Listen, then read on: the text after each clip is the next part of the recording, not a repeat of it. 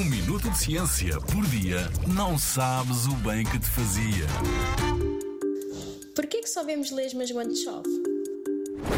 Nos dias cinzentos e chuvosos, o que apetece mesmo é ficar em casa a ouvir a chuva a cair, enquanto descansamos no sofá.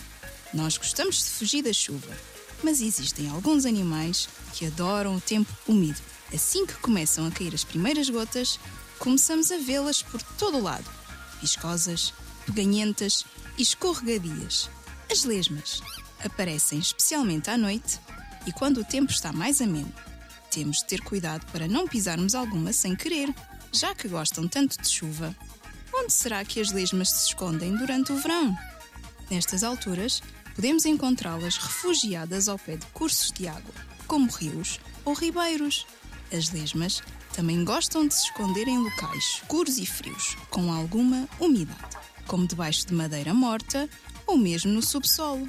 As lesmas são animais de corpo mole com um pé grande que usam para se deslocarem. Como o corpo das lesmas é formado essencialmente por água, se andassem pelo sol durante o verão, poderiam secar rapidamente.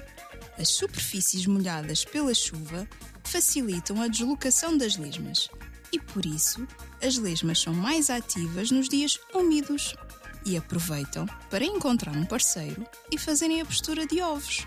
No norte e centro de Portugal, podes encontrar lesmas de leopardo e lesmas pretas.